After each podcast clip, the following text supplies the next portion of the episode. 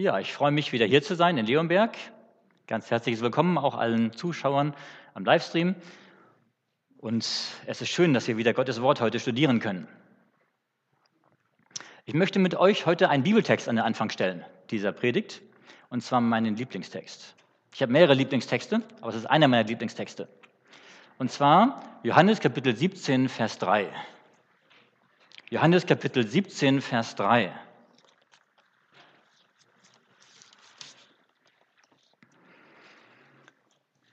Das ist ein Wort, das Jesus gesagt hat in seinem letzten Gebet, kurz vor seinem Tod. Das ist das hohepriesterliche Gebet Jesu. Johannes Kapitel siebzehn, Vers drei. Dort betet Jesus: Das ist aber das ewige Leben, dass sie dich, der du allein wahrer Gott bist und den du gesandt hast, Jesus Christus, erkennen. Der Mittelpunkt des christlichen Glaubens ist, Gott zu erkennen, wie er ist. Natürlich geht es darum, Gott zu erkennen, seinen Charakter zu erkennen, dass er Liebe ist und was er alles Gutes kann und Gutes macht, aber auch über sein Wesen. Das ist auch wichtig.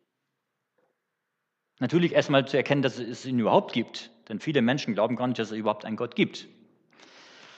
Aber auch das Wesen Gottes zu erkennen. Und darüber möchte ich mit euch heute Morgen nachdenken. Über Gott. Über Jesus als Gott. Die Göttlichkeit Jesu. Und gerade in diesem Punkt, und ich glaube, das ist ganz, ganz wichtig, hier richtige Erkenntnis zu haben, richtige Vorstellungen zu haben. Denn Satan hat immer wieder versucht, den Menschen ein falsches Gottesbild zu zeigen. Und wenn wir ein falsches Gottesbild haben, dann haben wir auch meistens falsche Vorstellungen vom Leben und von der Erlösung und von, von allem.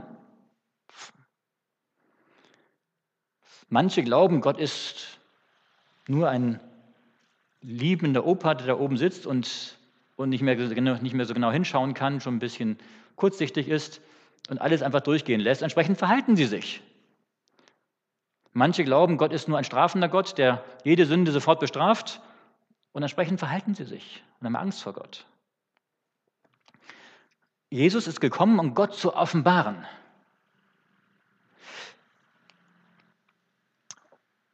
Es gibt verschiedene Vorstellungen, die Christen über Jesus haben, über die Göttlichkeit Jesu. Ich habe so vier verschiedene kennengelernt. Vielleicht gibt es noch mehr, auch Schattierungen davon vielleicht. Aber ähm, die erste ist, dass einige glauben, Jesus ist gar nicht Gott. Er ist nur Gottes Sohn. Er ist von Gott auf die Welt gesandt worden und Gott hat ein, ein Geschöpf von ihm oder ein, ein von ihm Geborener vielleicht in die Welt gesandt, aber er ist gar nicht Gott. Er ist nur ein, ein geschaffenes oder geborenes Wesen. Ähm, die Zeugen Jehovas haben meistens diese Vorstellung. Eine zweite Vorstellung habe ich gehört, die sagen, Jesus ist göttlich, ja, aber nicht von Ewigkeit. Er ist irgendwann mal von Gott geboren worden. Gott Vater ist der Einzige, der von Ewigkeit ohne Anfang ist. Und irgendwann ist Jesus mal aus Gott Vater hervorgekommen. Aber weil er aus dem Vater hervorgekommen ist, geboren ist, ist er auch göttlich. So wie wenn ein Mensch, als Adam einen Sohn bekommen hat, den Kain, dann war der Kain ja auch ein Mensch, so wie der Adam. Und so ist eben Jesus, als er geboren wurde. Jesus ist also nicht geschaffen von Gott, sondern geboren von Gott. Was der Unterschied genau ist, kann man mir zwar auch nicht erklären, aber ähm, sie sagen, er ist geboren von Gott, deswegen ist er göttlich. Eine dritte Vorstellung, die ich gehört habe, ist, dass jemand mir sagte, das war sogar ein Bibellehrer, mit dem ich, der schon nicht mehr lebt, aber mit dem ich über viele Stunden und Tage diskutiert habe über diese Frage. Er sagte, ja, Jesus ist Gott, aber als er auf die Welt kam, hat er seine Göttlichkeit abgelegt. Er war nur noch Mensch auf dieser Erde und nicht mehr Gott. Und bis jetzt ist er immer nur noch Mensch und nicht mehr Gott. Und erst wenn er wiederkommen wird und wieder eingesetzt wird als König, dann wird er wieder seine Göttlichkeit wieder annehmen. Und eine vierte Vorstellung gibt es, dass Jesus Gott ist von Ewigkeit her, ohne Anfang, dass er selbst Gott ist und auch immer Gott war. Und als er Mensch geworden ist, zwar die menschliche Gestalt angenommen hat, und dass er beides war, Mensch und Gott. Ähm, Frage an euch. Warum ist es so wichtig, in diesem Punkt die richtige Vorstellung zu haben? Warum ist es wichtig zu wissen, dass Jesus Gott war? Warum ist das wichtig?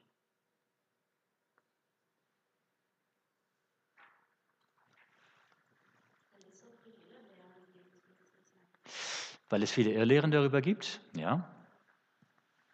Dann kann man den Erlösungsplan richtig verstehen. Nur dann kann man den Erlösungsplan richtig verstehen, ja.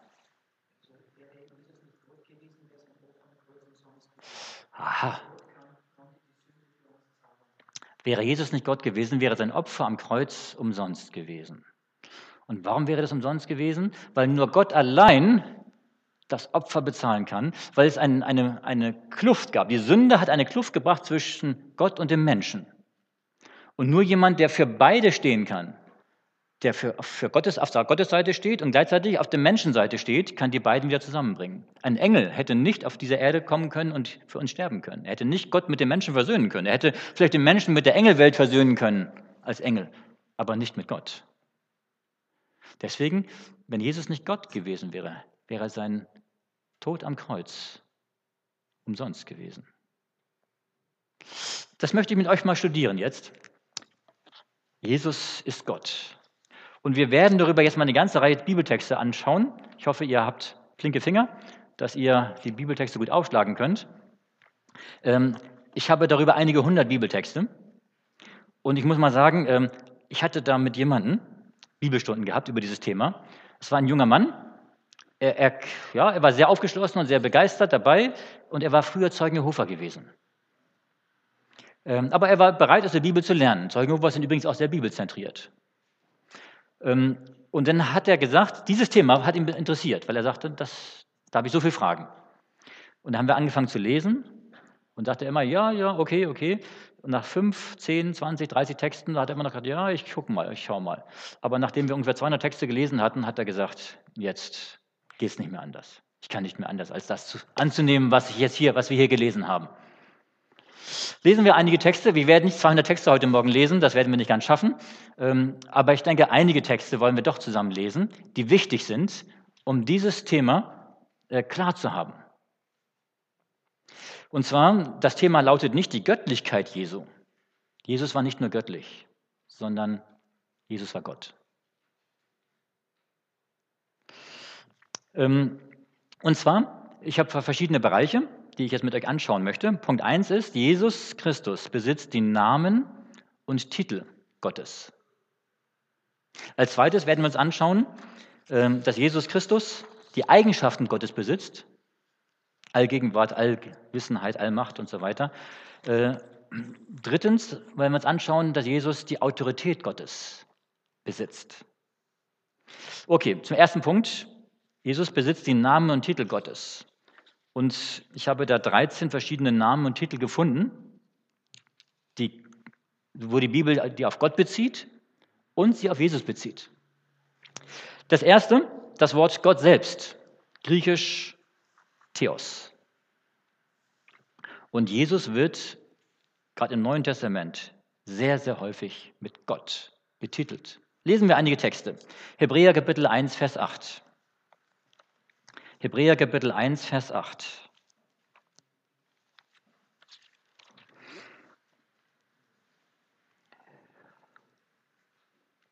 Wir lesen Vers sieben noch mit dazu, um den Zusammenhang zu, zu, zu sehen. Hebräer Kapitel eins, Vers sieben und Vers acht. Von den Engeln spricht er zwar, er macht seine Engel zu Winden und seine Diener zu Feuerflammen, aber von dem Sohn, Psalm fünfundvierzig, sieben und acht, Gott, dein Thron währt von Ewigkeit zu Ewigkeit. Und das Zepter deiner Gerechtigkeit ist das Zepter deines Reiches. Wenn wir den Text im Psalm lesen würden, dann würden wir gar nicht wissen, dass das, der Psalm fünfundvierzig auf Jesus gemünzt ist, weil hier von Gott die Rede ist. Aber der Paulus hat hier im Hebräerbrief diesen Psalm fünfundvierzig auf Jesus bezogen. Das heißt, dass Jesus hier angesprochen wird als Gott. Das Wort Theos steht hier. Gott, dein Thron, währt von Ewigkeit zu Ewigkeit. Und hier wird nicht nur gesagt, dass er göttlich ist, sondern dass er als Gott angesprochen wird. Einen zweiten Text wollen wir lesen. Johannes Kapitel zwanzig, Vers achtundzwanzig. Johannes Kapitel zwanzig, Vers achtundzwanzig.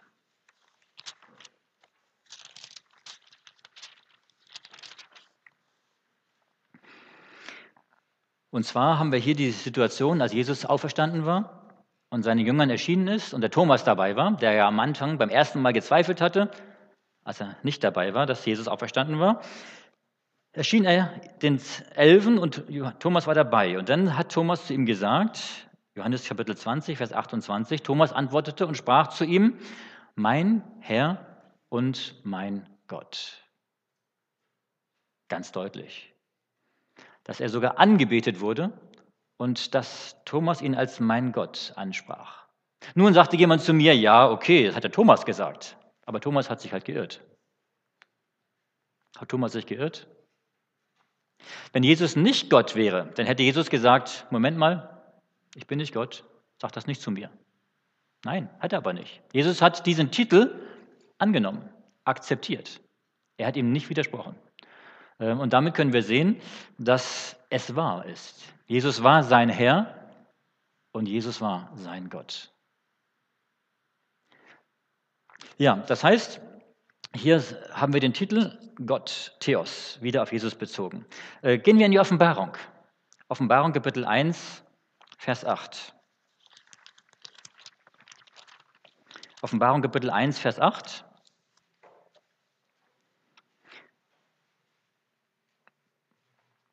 Da heißt es, Offenbarung Kapitel eins, Vers acht, ich bin das A und das O, spricht Gott, der Herr, der da ist und der da war und der da kommt, der Allmächtige. Und wenn wir das lesen, dann ist es keine Zweifel, dass es hier um Gott, den Allmächtigen, geht. Der da war, der da ist, der da ist, der da war und der da kommt. Und jetzt lesen wir mal einen zweiten Vers in Offenbarung zweiundzwanzig und gucken, auf wen sich das bezieht. Offenbarung zweiundzwanzig, Vers dreizehn.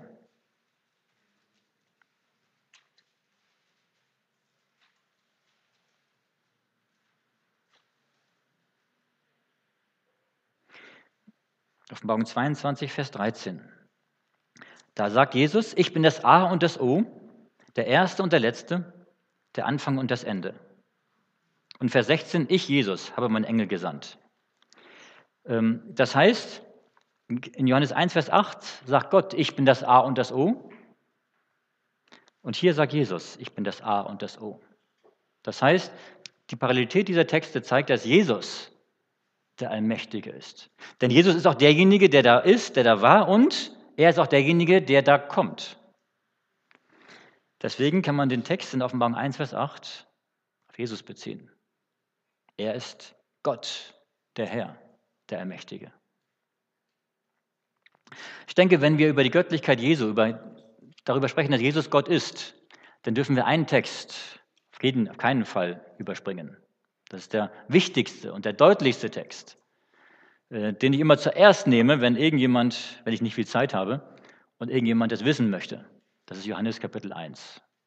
Johannes Kapitel eins, ähm, Das ist, da kann man das ganze Kapitel studieren und lesen und drüber, drüber nachdenken. Das ist so tiefgehend. Johannes, Evangelium, Kapitel eins und dort Vers eins. Und wir können eins und zwei lesen. Oder eins bis drei sogar. Dort heißt es, im Anfang war das Wort und das Wort war bei Gott und Gott war das Wort. Dasselbe war am Anfang bei Gott. Alle Dinge sind durch dasselbe gemacht und ohne dasselbe ist nichts gemacht, was gemacht ist. Nun, hier haben wir eine, eine, eine, ein anderes Wort. Hier steht, das Wort war bei Gott. Wer ist denn dieses Wort?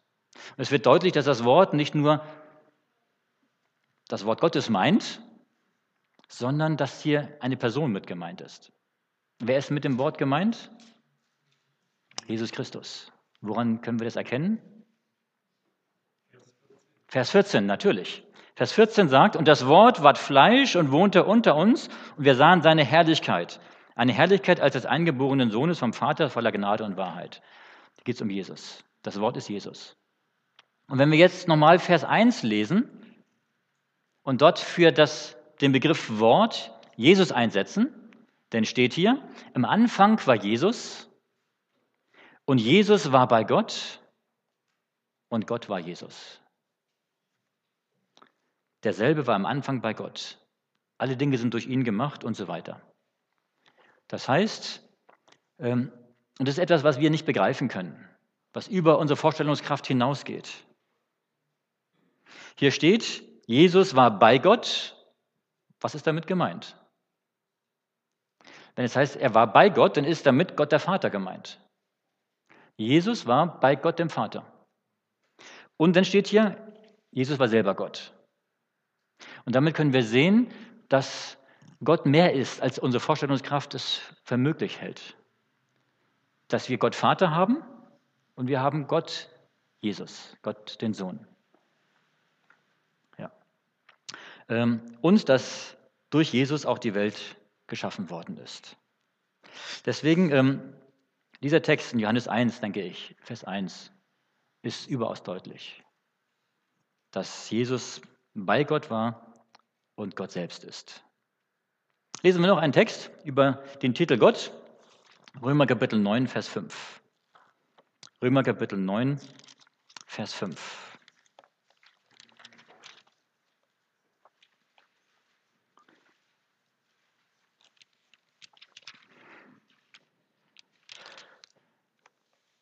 Und zwar, Paulus sagt hier, denen auch die Väter gehören, und aus denen Christus herkommt, nach dem Fleisch, der da ist Gott über alles, gelobt in Ewigkeit. Amen. Also es gibt auch so viele Verse, die so, äh, eigentlich geht es immer an ein anderes Thema. Es gibt so Verse, wo so nebenbei gesagt wird, dass Jesus Gott ist. Das ist eigentlich nur so eingeschoben.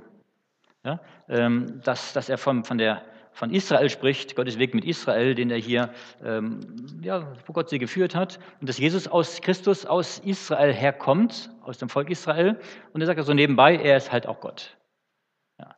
Jesus ist Gott, der ewige Gott. Das ist also der erste Punkt, dass wir wissen können und wissen dürfen, der Titel Gott, Theos, wird für Jesus angewandt. Ähm, wie das sein kann, dass wir nur einen Gott haben und trotzdem Gott Vater und Gott Sohn, das ist für uns nicht, wir haben nicht zwei Götter und auch nicht drei Götter. Wir glauben nur an einen Gott. Ähm, aber dass es trotzdem ein Gott ist, der diese zwei Persönlichkeiten in sich beinhaltet. Das ist für uns nicht begreifbar, weil für uns Personen immer getrennt voneinander sind. Das ist eine, halt eine andere höhere Dimension. Das zweite ist, der zweite Titel, Herr. Im Hebräischen Adonai und im Griechischen Kyrios. Und da wollen wir jetzt keinen Text zu lesen, da gibt es sehr, sehr viele Texte, Dutzende von Texten, wo Jesus als Herr, Kyrios, angesprochen wird. Aber wir wollen zum dritten kommen, Jahwe. Jahwe ist ein Name Gottes.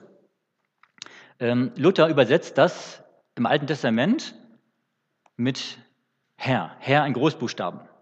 Und zwar im Hebräischen, das Problem ist folgendes, dass im Hebräischen äh, ja nur die, nur im Grundtext, nur die Konsonanten stehen. Und dort stehen die Konsonanten J, H, W, H. Und da die Juden ähm,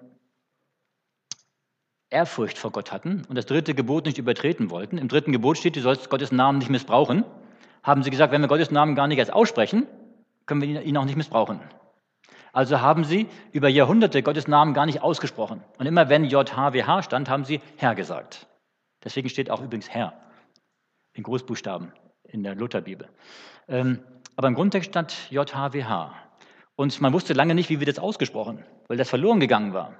Und man glaubte denn vor ungefähr hundertfünfzig Jahren, dass es Jehova heißen würde. Dass also äh, die äh, Selbstlaute E und O und A eingefügt werden und dann wird aus J H W H Jehova. Aber man, man hat dann später herausgefunden, das heißt nicht Jehova, es heißt Jahwe. Jahwe ist der Name Gottes. Und Jahwe bedeutet, ich bin. Als Mose von Gott berufen wird, am brennenden Busch, und er zögert und dann doch zustimmt. Und dann sagt Gott, geht zu dem Volk Israel und sage, dass jetzt der Zeitpunkt gekommen ist, sie aus Ägypten auszuführen. Da sagt Mose, ja, was soll ich denn sagen? Was ist denn dein Name? Und dann sagt er, ich bin der ich bin, Jahwe, der ewig Seiende. Ich bin der ich bin, Jahwe. Und dieser Name, Jahwe, wird natürlich für Gott verwandelt. Lesen wir mal zweiter Mose drei, Vers vierzehn. zweiter Mose, Kapitel drei, Vers vierzehn.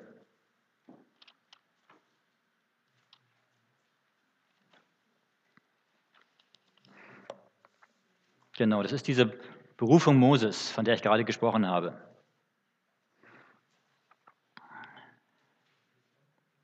zweiter Mose drei, Vers vierzehn. Gott sprach zu Mose, ich werde sein, der ich sein werde. Oder man kann auch übersetzen, ich bin, der ich bin. Und sprach, so sollst du zu den Israeliten sagen, ich werde sein. Der hat mich zu euch gesandt. J H W H, Jahwe. Und jetzt wollen wir mal ins Neue Testament gehen und schauen, dass Jesus genau diesen Titel für sich in Anspruch genommen hat. Lesen wir in Johannes Kapitel acht. Johannes Kapitel acht, Vers vierundzwanzig. Johannes, Johannes Evangelium, Kapitel acht, Vers vierundzwanzig.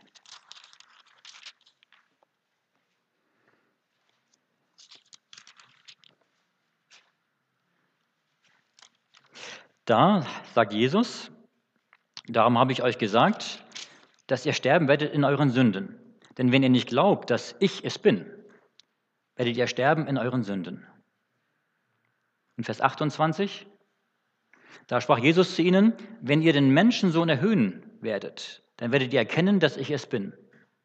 Und nichts von mir selber tue, sondern wie mich der Vater gelehrt hat, so rede ich.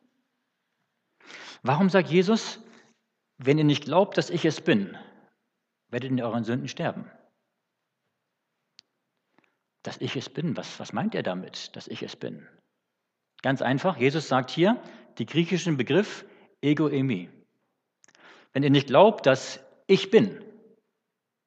Und damit benutzt er den Namen Gottes, den Namen Jahwes an der Stelle. Er sagt, wenn ihr nicht glaubt, dass ich Jahwe bin, werdet ihr in euren Sünden sterben. Das sagt er hier.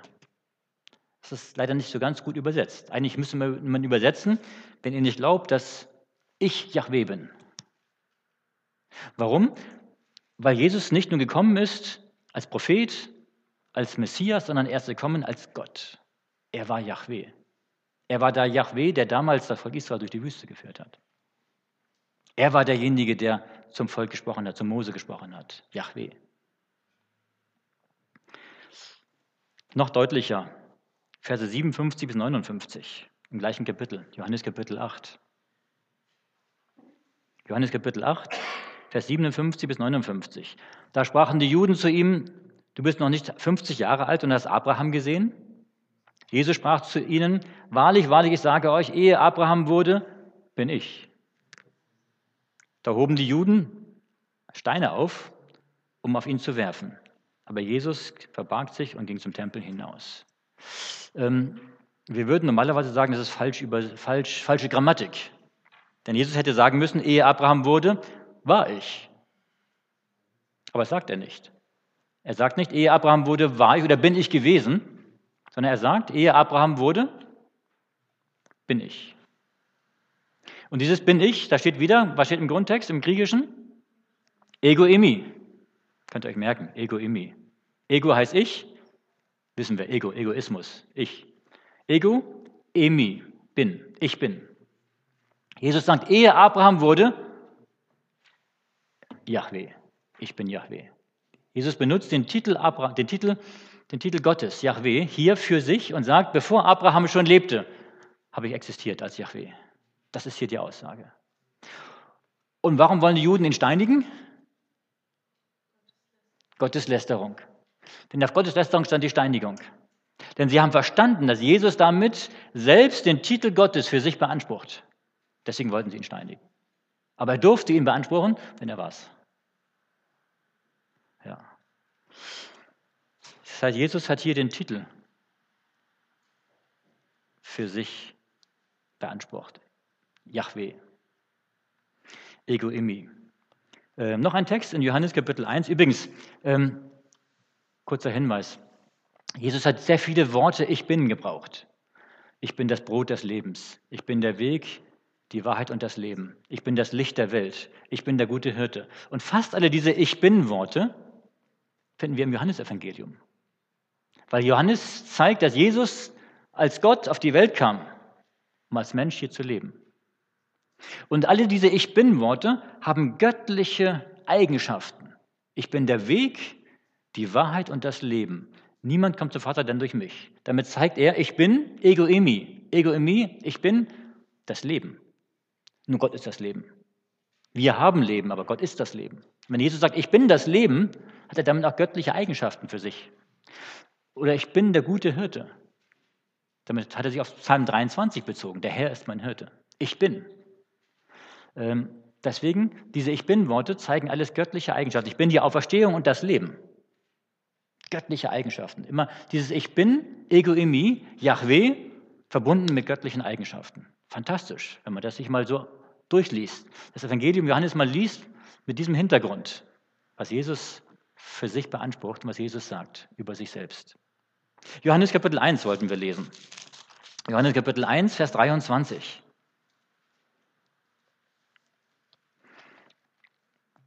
Hier geht es um Johannes den Täufer.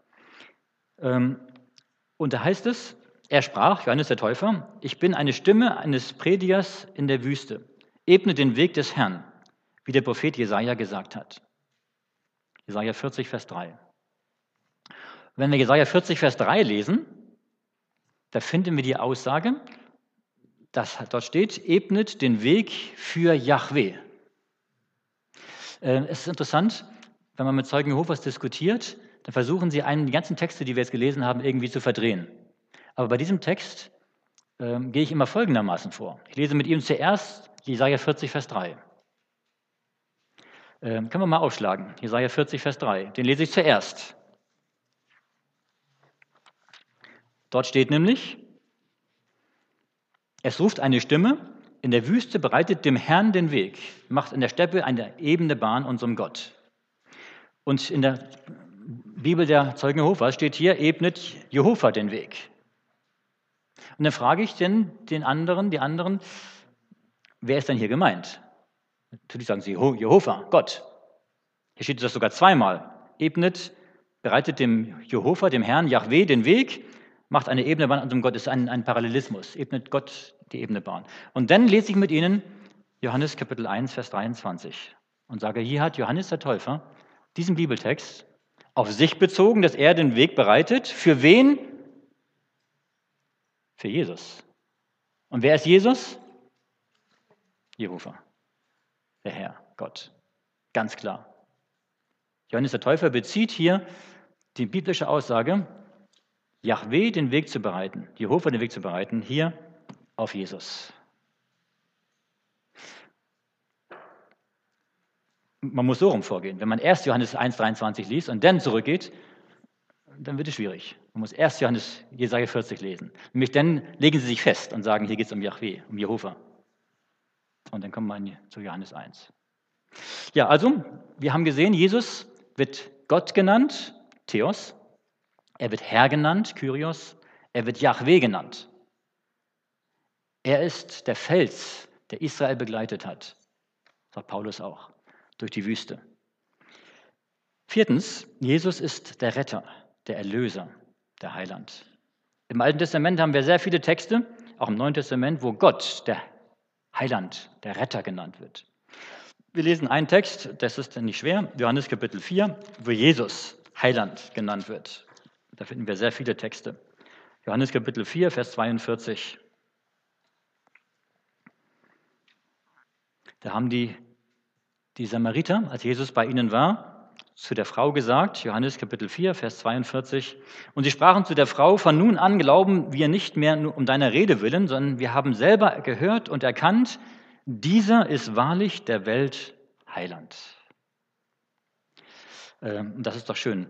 Äh, nicht nur, dass wir wissen, dass er der Heiland ist, sondern ähm, das Wort Heiland ist so ein, im Deutschen so ein schönes Wort. Ich weiß nicht, wie es in anderen Sprachen ist. Heiland. Es ist etwas, so etwas äh, Intimes, etwas Verbindliches. Und zwar ist es jemand, der Heil bringt, er heilt, Heilung bringt. Heilung für die Seele, Heilung für den Körper, Heilung von der Sünde, der Heilung zum ewigen Leben. Der Heiland, der Retter, Erlöser. Jesus wird viertens Retter, Erlöser, Heiland genannt. Gott, der fünfte Punkt, König aller Könige. Gott wird im ersten Timotheus sechs, lesen wir jetzt nicht, König aller Könige genannt. Jesus wird in Offenbarung neunzehn der König aller Könige genannt. Richter der Welt. Gott ist der Richter der Welt. Lesen wir zweiten Timotheus, Kapitel vier, Vers eins. zweiten Timotheus, Kapitel vier, Vers eins.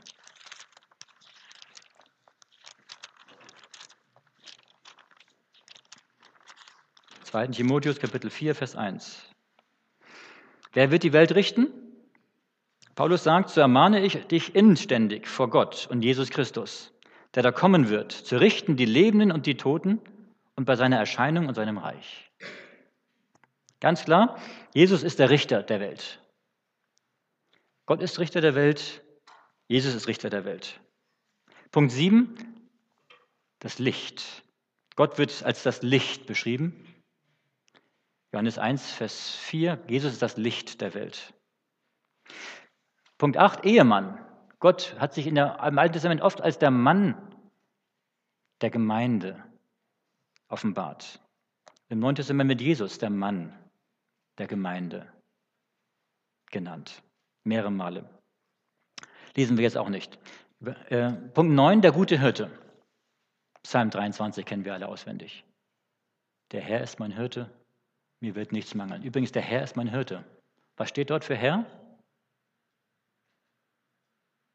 J H W H. Jahwe. Jahwe ist mein Hirte. Mir wird nichts mangeln. Er weidet mich auf einer grünen Aue und führe mich zum frischen Wasser und so weiter. Gott ist der gute Hirte. Und was sagt Jesus? In Johannes zehn, Vers elf. Den Text kennen wir auch auswendig. Johannes Kapitel zehn, Vers elf. Ich bin der gute Hirte. Der gute Hirte lässt sein Leben für die Schafe. Das heißt, so wie im Alten Testament steht, Jahwe ist der gute Hirte, sagt Jesus, ich bin der gute Hirte. Schöpfer. erster Mose eins, Vers eins. Am Anfang schuf wer Himmel und Erde? Gott, natürlich. Johannes Kapitel eins haben wir eben gelesen, Vers drei, dass Jesus die Welt geschaffen hat. Gott ist Schöpfer, Jesus ist der Schöpfer. Gott ist der Leben, Punkt elf, Gott ist der Lebensspender.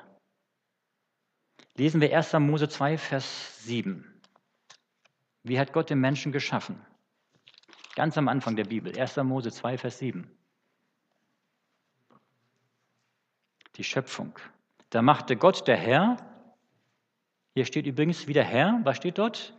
J H W H. Jahwe. So machte Gott Jahwe den Menschen aus Erde vom Acker und blies ihm den Odem des Lebens in seine Nase und so ward der Mensch eine lebendige Seele. Gott, Jahwe, hat das Leben gegeben. Und wer war dieser Gott, Jahwe, der das Leben gegeben hat? Die Antwort finden wir in Johannes Kapitel fünf, Vers einundzwanzig. Johannes Kapitel fünf, Vers einundzwanzig.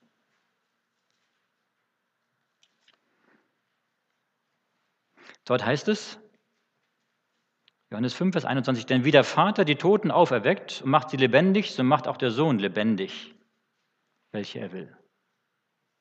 Nicht nur der Vater, Gott der Vater, kann die Toten lebendig machen, auch der Sohn kann lebendig machen, welche er will. Auch er ist Lebensspender. Er kann Leben geben. Warum?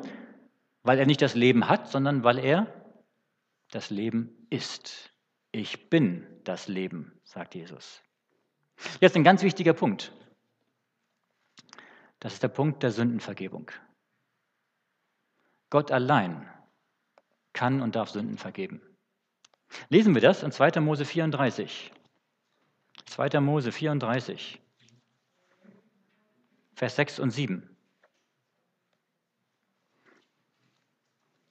zweiter Mose, Kapitel vierunddreißig, Vers sechs und Vers sieben. Dort heißt es, und zwar, Mose ist bei Gott und Gott geht an ihm vorüber und Mose ist in der Gegenwart Gottes. Und in der Gegenwart Gottes erkennt er Gottes Charakter und Gottes Wesen. Und er sagt hier, Und der Herr ging vorüber an seinem Angesicht und Mose rief aus, Herr, Herr, hier steht wieder Jahwe, Jahwe, Gott, barmherzig und gnädig und geduldig und von großer Gnade und Treue, der der tausende Gnade bewahrt und vergibt Missetat, Übertretung und Sünde. Aber ungestraft lässt er niemand, sondern sucht die Missetat der Väter heim an Kindern und Kindeskindern bis ins dritte und vierte Glied. Hier ist davon die Rede, dass Gott, Jahwe, Sünden vergibt. Und im Neuen Testament, natürlich wissen wir, dass Jesus Sünden vergeben hat. In Markus Kapitel zwei, Markus Kapitel zwei, Vers fünf bis zwölf, finden wir die Begebenheit, als Jesus in Kapernaum war und dort mit jemandem jemanden die Sünden vergeben hat. Markus Kapitel zwei, Verse fünf bis zwölf. Als nun Jesus ihren Glauben sah, sprach er zu dem Gelähmten, mein Sohn, deine Sünden sind dir vergeben.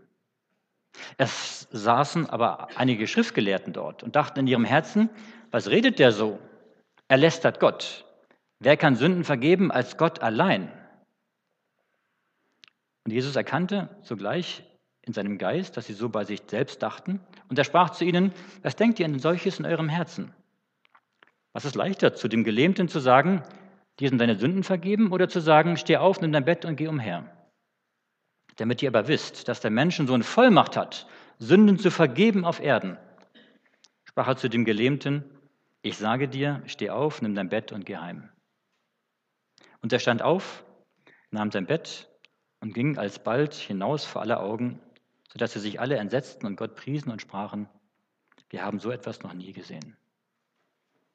Die Pharisäer hatten recht. Gott allein darf Sünden vergeben.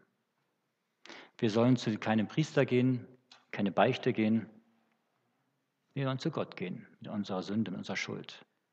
Und in ersten Johannes eins, Vers neun steht, wenn wir unsere Sünden bekennen, so ist er treu und gerecht, dass er uns die Sünden vergibt und reinigt uns von aller Ungerechtigkeit.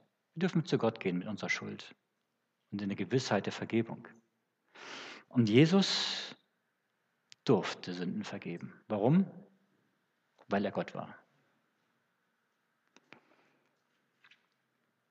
Deswegen hat er auch gesagt, als Erkennungsmerkmal, dass der Menschensohn, damit sich selbst, dass ich die Vollmacht habe, Sünden zu vergeben, hat er den Gelähmten geheilt. Denn es ist leichter zu sagen, deine Sünden sind dir vergeben, das kann jeder sagen. Aber jemanden, der gelähmt ist, wieder gesund machen, das ist nur Gottes Sache. Deswegen, Jesus kann Sünden vergeben. Und Punkt dreizehn, Jesus ist auch Arzt und Heiler. Gott ist unser Arzt und auch Jesus ist der Arzt und Heiler. Dann können wir sehen, dass Jesus die Titel und Namen Gottes getragen hat, auf ihn bezogen sind. Er ist Gott im vollsten Sinne. Er ist nicht ein kleiner Gott gegenüber einem großen Gott, nein, er ist Gott. Der zweite Punkt, Jesus besitzt die Eigenschaften Gottes. Nämlich Allgegenwart, Allwissenheit, Allmacht, Ewigkeit, Unveränderlichkeit. Schauen wir uns den ersten Punkt an, Allgegenwart. Wir kennen den Text Matthäus achtundzwanzig, das ist der Missionsbefehl. Dort lesen wir gleich zwei Verse, äh, drei Verse, Verse achtzehn bis zwanzig. Matthäus Kapitel achtundzwanzig, Verse achtzehn bis zwanzig.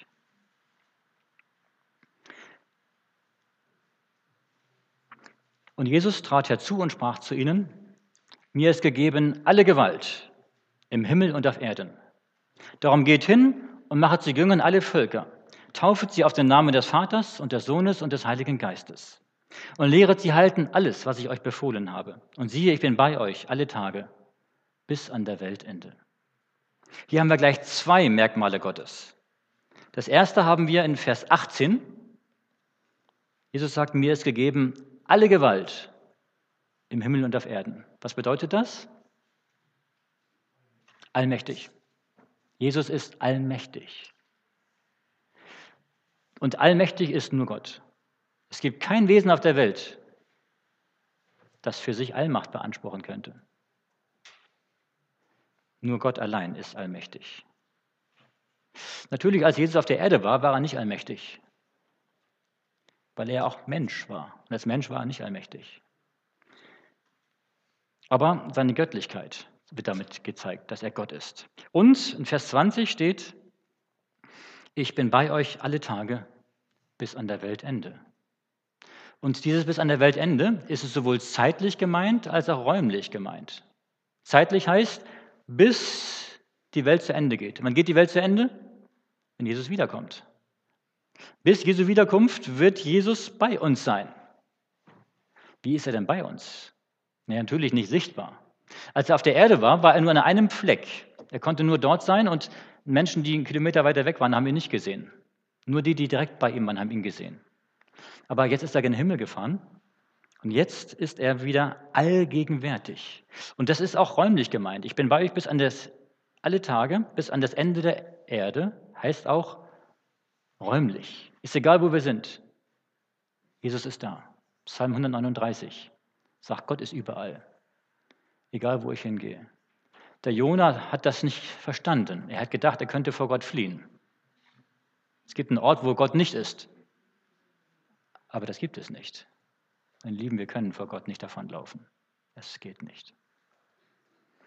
Jesus ist allgegenwärtig und allmächtig. Er ist auch allwissend. Die Texte lesen wir jetzt nicht.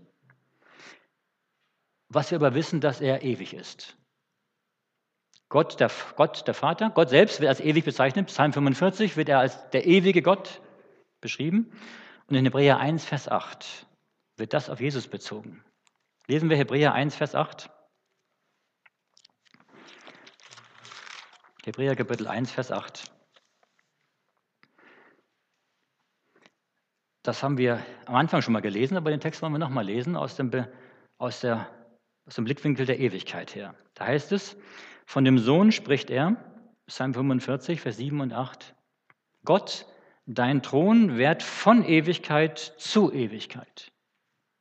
Und das Zepter der Gerechtigkeit ist das Zepter deines Reiches. Nun, wir Menschen werden auch ewig leben, wenn wir gläubig sind, wenn wir in den Himmel kommen. Wenn wir mit Jesus leben auf der neuen Erde, werden wir ohne Ende nach hinten raus, in die Zukunft ewig leben.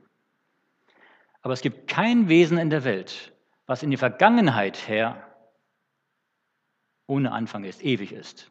Nur Gott. Warum? Weil jedes andere Wesen, was lebt, ob Engel, ob andere Welten, ob Menschen, ob Tiere, egal, geschaffen sind. Und geschaffen heißt, sie sind irgendwann ins Leben gekommen, haben einen Anfangspunkt. Und wer einen Anfangspunkt hat, kann immer sagen, so und so lange lebe ich schon. Das heißt, wenn wir in der Ewigkeit leben, und wir haben schon fünf Milliarden Jahre gelebt, können wir sagen, jetzt bin ich fünf Milliarden Jahre und tausend Jahre und, und drei Tage alt. Wir können genau sagen, wie alt wir sind, weil wir einen Anfangspunkt haben. Gott allein hat keinen Anfangspunkt. Das können wir auch nicht verstehen. Wie kann jemand leben, ohne einen Anfangspunkt, ohne einen Ursprung zu haben? Aber es ist so.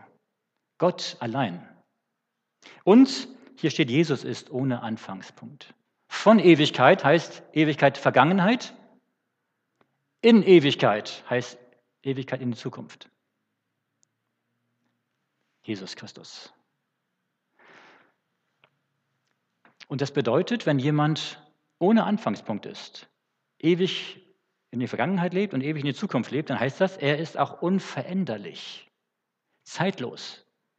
Gott steht über der Zeit. Und wenn er Wesen geschaffen hat, hat er die Zeit mitgeschaffen, damit die Wesen, die er schafft, in der Zeit leben können.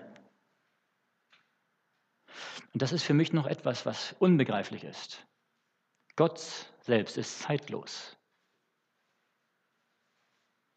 Er steht über der Zeit. Deswegen ist er auch allmächtig. Und wie kann jemand, der zeitlos ist, und als Jesus Mensch wurde, ist er in die Zeit gekommen, denn er hat ja in der Zeit gelebt. Er war Baby, er war Kleinkind, er hat in der Zeit gelebt hier. Wie kann ein zeitloses Wesen auf einmal in der Zeit hineinkommen und hier, das ist unvorstellbar. Ich denke, die ganze Ewigkeit werden wir darüber nachforschen, versuchen und wir werden das nicht begreifen. Wir werden viel über Gott nachdenken und Gott, je mehr wir über Gott erfahren, desto mehr werden wir staunen und Gott danken und ihn preisen. Ja, Jesus besitzt die Eigenschaften Gottes. Allgegenwart, Allwissenheit, Allmacht, ewig, von Ewigkeit zu Ewigkeit. Es gibt einige, die den Text anführen, um die Geburt Jesu zu beweisen. Das ist Sprüche acht. Den Text wollen wir jetzt nicht lesen, könnt ihr zu Hause lesen, wenn ihr wollt. Ähm, da wird von der Weisheit Gottes gesprochen. Und das ist eine Allegorie auf Jesus, auf den Sohn Gottes. Und da steht, du wurdest geboren und so weiter, da steht von der Geburt der Weisheit. Und das wird dann gesagt, deswegen war Jesus, hat er einen Anfang, ist er geboren worden. Aber meine Lieben, die anderen Texte, es gibt noch eine ganze Reihe weiterer Texte, die die Ewigkeit Gottes, Jesu zeigen, die sind so deutlich, dass man diese Allegorie, und eine Allegorie ist ja nur eine, eine ja, wie ein Gleichnis, das darf man nicht eins zu eins übertragen. Ja. Gut, dann ganz wichtig ist, das ist der, der erste Bereich, weil Jesus hat die Titel und Namen Gottes. Der zweite Bereich, weil Jesus hatte die Eigenschaften Gottes. Und das dritte ist, Jesus besitzt die Autorität Gottes. Lesen wir Offenbarung Kapitel fünf, Vers acht. Offenbarung Kapitel fünf, Vers acht. In der Offenbarung finden wir eine ganze Menge gute Dinge über Jesus. Wir lesen mal Vers sieben mit dazu. Und es, das Lamm, kam und nahm das Buch aus der rechten Hand dessen, der auf dem Thron saß. Und als es das Buch nahm, da fielen die vier Gestalten und die vierundzwanzig Ältesten nieder vor dem Lamm. Und ein jeder hatte eine Harfe und goldene Schalen voll Räucherwerk, das sind die Gebete der Heiligen. Wer ist das Lamm? Jesus Christus. Und als Jesus hier das Buch der sieben Siegel öffnet, da fallen die vier Gestalten und auch die vierundzwanzig Ältesten vor Jesus nieder und beten ihn an. Auch auf der Erde finden wir eine ganze Reihe Texte, wo Jesus angebetet wurde. Als Stephanus gesteinigt wurde, hat er gebetet, Herr Jesus, nimm ihnen ihre Sünde nicht, rechne ihnen ihre Sünde nicht an. Jesus wurde angebetet. So wie Gott Anbetung empfängt, so hat Jesus Anbetung angenommen. Interessant ist, manchmal waren die Propheten, wenn sie eine Vision hatten, so davon berührt und ergriffen, dass sie den Engel, der ihnen manchmal die Botschaften gegeben hat, anbeten wollten. Was haben die Engel dann gesagt? Stopp. Ich bin auch nur ein Geschöpf. Bete nicht mich an, bete Gott an. Das heißt, ein Engel würde niemals, ein Geschöpf würde niemals für sich Anbetung annehmen. Und wenn Jesus nur ein Geschöpf wäre oder nicht Gott wäre, dann dürfte er keine Anbetung annehmen. Aber er hat Anbetung angenommen und er wird angebetet, auch als er auf dieser Erde war. Jetzt kommt ein Punkt, der für mich auch noch ein ganz, ganz deutlicher, wichtiger Punkt ist. Das habe ich lange Zeit gar nicht so erkannt. So eine Kleinigkeit, manchmal so ein Text, wo ein kleine, kleiner Begriff drin steht, der aber eine große Bedeutung hat. Das finden wir in Johannes Kapitel zehn, Vers siebzehn und achtzehn. Und den Text, den solltet ihr euch gut merken, neben dem Text in Johannes Kapitel eins. Johannes Kapitel zehn, Vers siebzehn und achtzehn.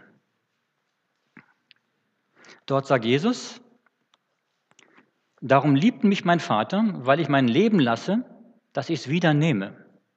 Niemand nimmt es von mir, sondern ich selber lasse es. Ich habe Macht, es zu lassen, und ich habe Macht, es wiederzunehmen. Dieses Gebot habe ich empfangen von meinem Vater. Was sagt Jesus hier? Nun, das Erste ist ziemlich deutlich. Er sagt, niemand kann mir mein Leben nehmen. Frage, haben die Römer Jesus zum Tode gebracht?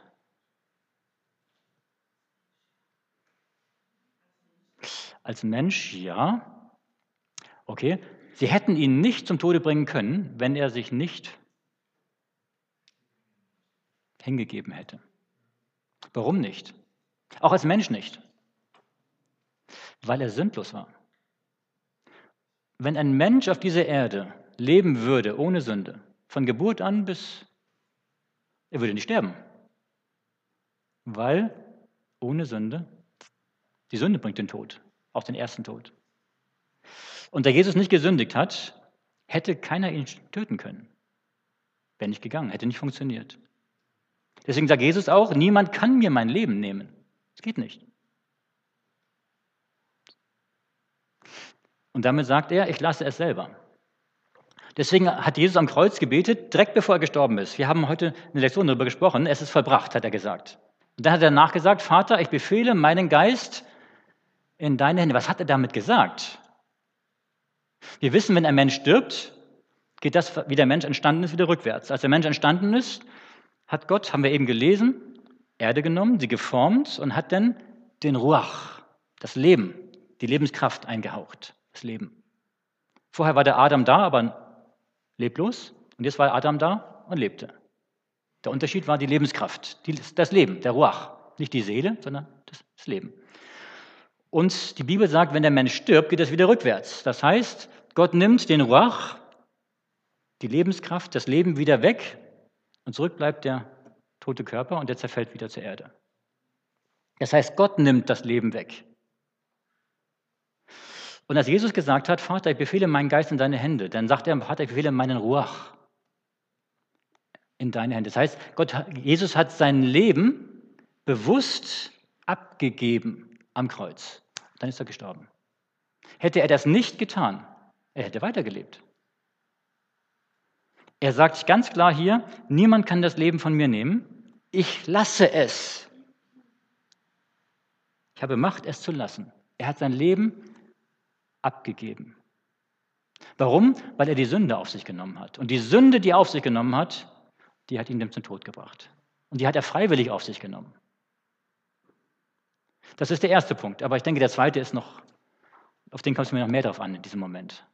Und er sagte, ich habe es Macht, ich habe die Macht, es wiederzunehmen. Wie denn das? Wie kann der tote Jesus die Macht haben, sich das Leben selbst wiederzugeben?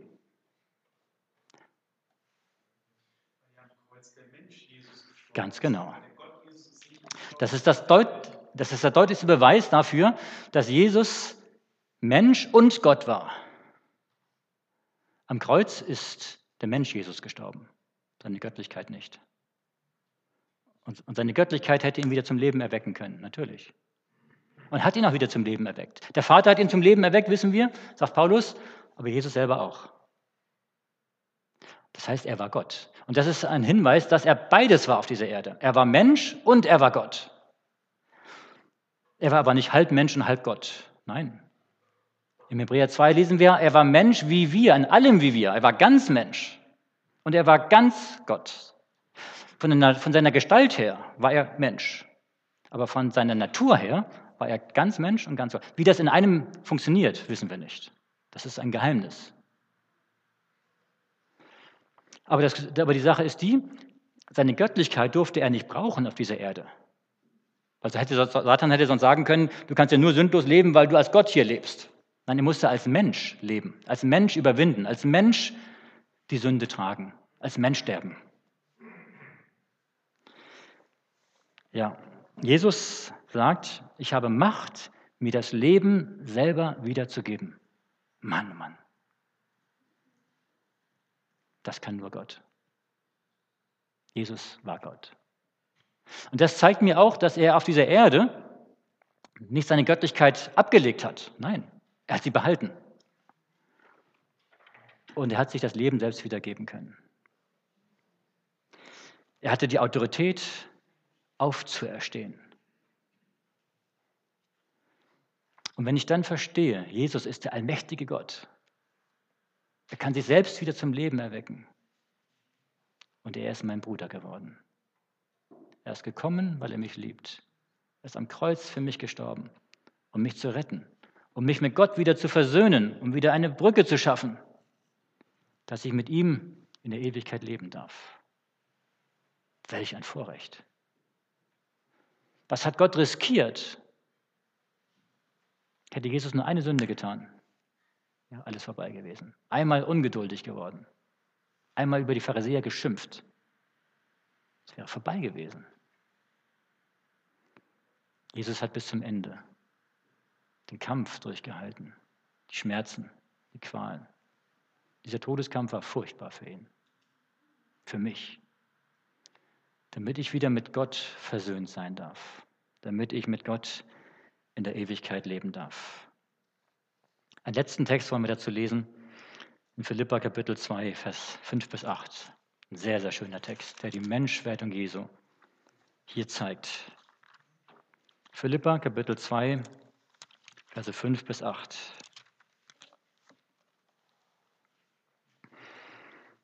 Da wird das zum Höhepunkt gebracht, was wir alles jetzt besprochen haben, in dieser ganzen Predigt. Wird zusammengefasst, zum Höhepunkt gebracht. Philipper zwei, Verse fünf bis acht. Seid unter euch so gesinnt, wie es auch der Gemeinschaft in Christus Jesus entspricht. Er, der in göttlicher Gestalt war, hielt es nicht für einen Raub, Gott gleich zu sein, sondern entäußerte sich selbst und nahm Knechtsgestalt an, war den Menschen gleich und der Erscheinung nach als Mensch erkannt. Er erniedrigte sich selbst und ward gehorsam bis zum Tode, ja zum Tode am Kreuz. Das ist der Weg Gottes. Man kann sagen, der höchste Punkt des Universums ist, Gott zu sein. Er war Gott. Und er hat sich erniedrigt bis zum tiefsten Punkt des Universums, nämlich als personifizierte Sünde am Kreuz, als der größte Sünder aller Zeiten zu sterben. Das ging in mehreren Stufen. Hier steht, er hat, er hat seine göttliche Gestalt abgelegt. Das heißt, als er Mensch wurde, hat er seine Gestalt gewechselt, das heißt seinen Körper gewechselt. Er hatte vorher einen göttlichen Körper im Himmel, den hat er abgelegt und ist Baby geworden. Das war auch interessant, warum ist er nicht gleich als Erwachsener auf die Welt gekommen? Als Baby. Hilflos, ausgeliefert, abhängig von Menschen. Der allmächtige Gott liegt da hilflos. Er hatte die menschliche Gestalt angenommen. In der Natur haben wir eben gesehen, war er beides, Mensch und Gott. Aber in seiner Gestalt war er Mensch. Aber nicht nur Mensch wurde er, sondern er nahm Knechtsgestalt an. Das heißt, er wurde ein Diener. Er ging den untersten Weg. Er war nicht reich. Das Einzige, was er besaß, war seine Kleidung an materiellen Dingen. Und das Wichtigste aber, er war gehorsam bis zum Tode am Kreuz. Er ging den Weg. Er war sündlos, er war der Einzige, der sündlos war. Und hat am Kreuz, weil er sündlos war, konnte er am Kreuz alle Sünden der Welt, auch deine und meine Sünden, freiwillig auf sich nehmen, um durch die Sünde zu sterben. Hier sehen wir die Erniedrigung Jesu.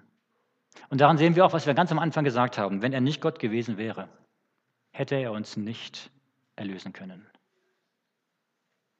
Und deshalb steht auch in den nächsten Versen, ab Vers neun, darum hat ihn auch Gott erhöht und hat ihm den Namen gegeben, der, der über alle Namen ist, dass in dem Namen Jesu sich beugen sollen alle derer Knie, die im Himmel und auf Erden sind und unter der Erde sind.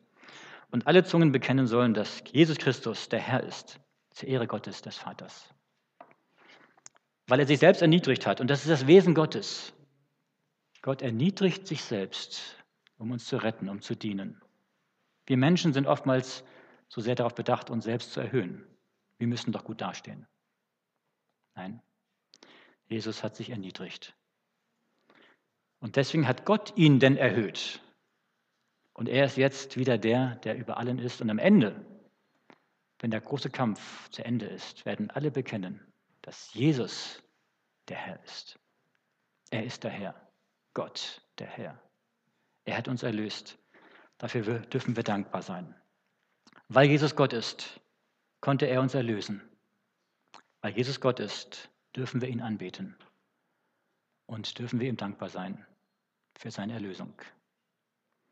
Es geht immer darum, dass Gott geehrt wird, Gottes Name verherrlicht wird, dass wir, wie wir ganz am Anfang gelesen haben, das ewige Leben besteht darin, Gott den Vater und Jesus Christus zu erkennen.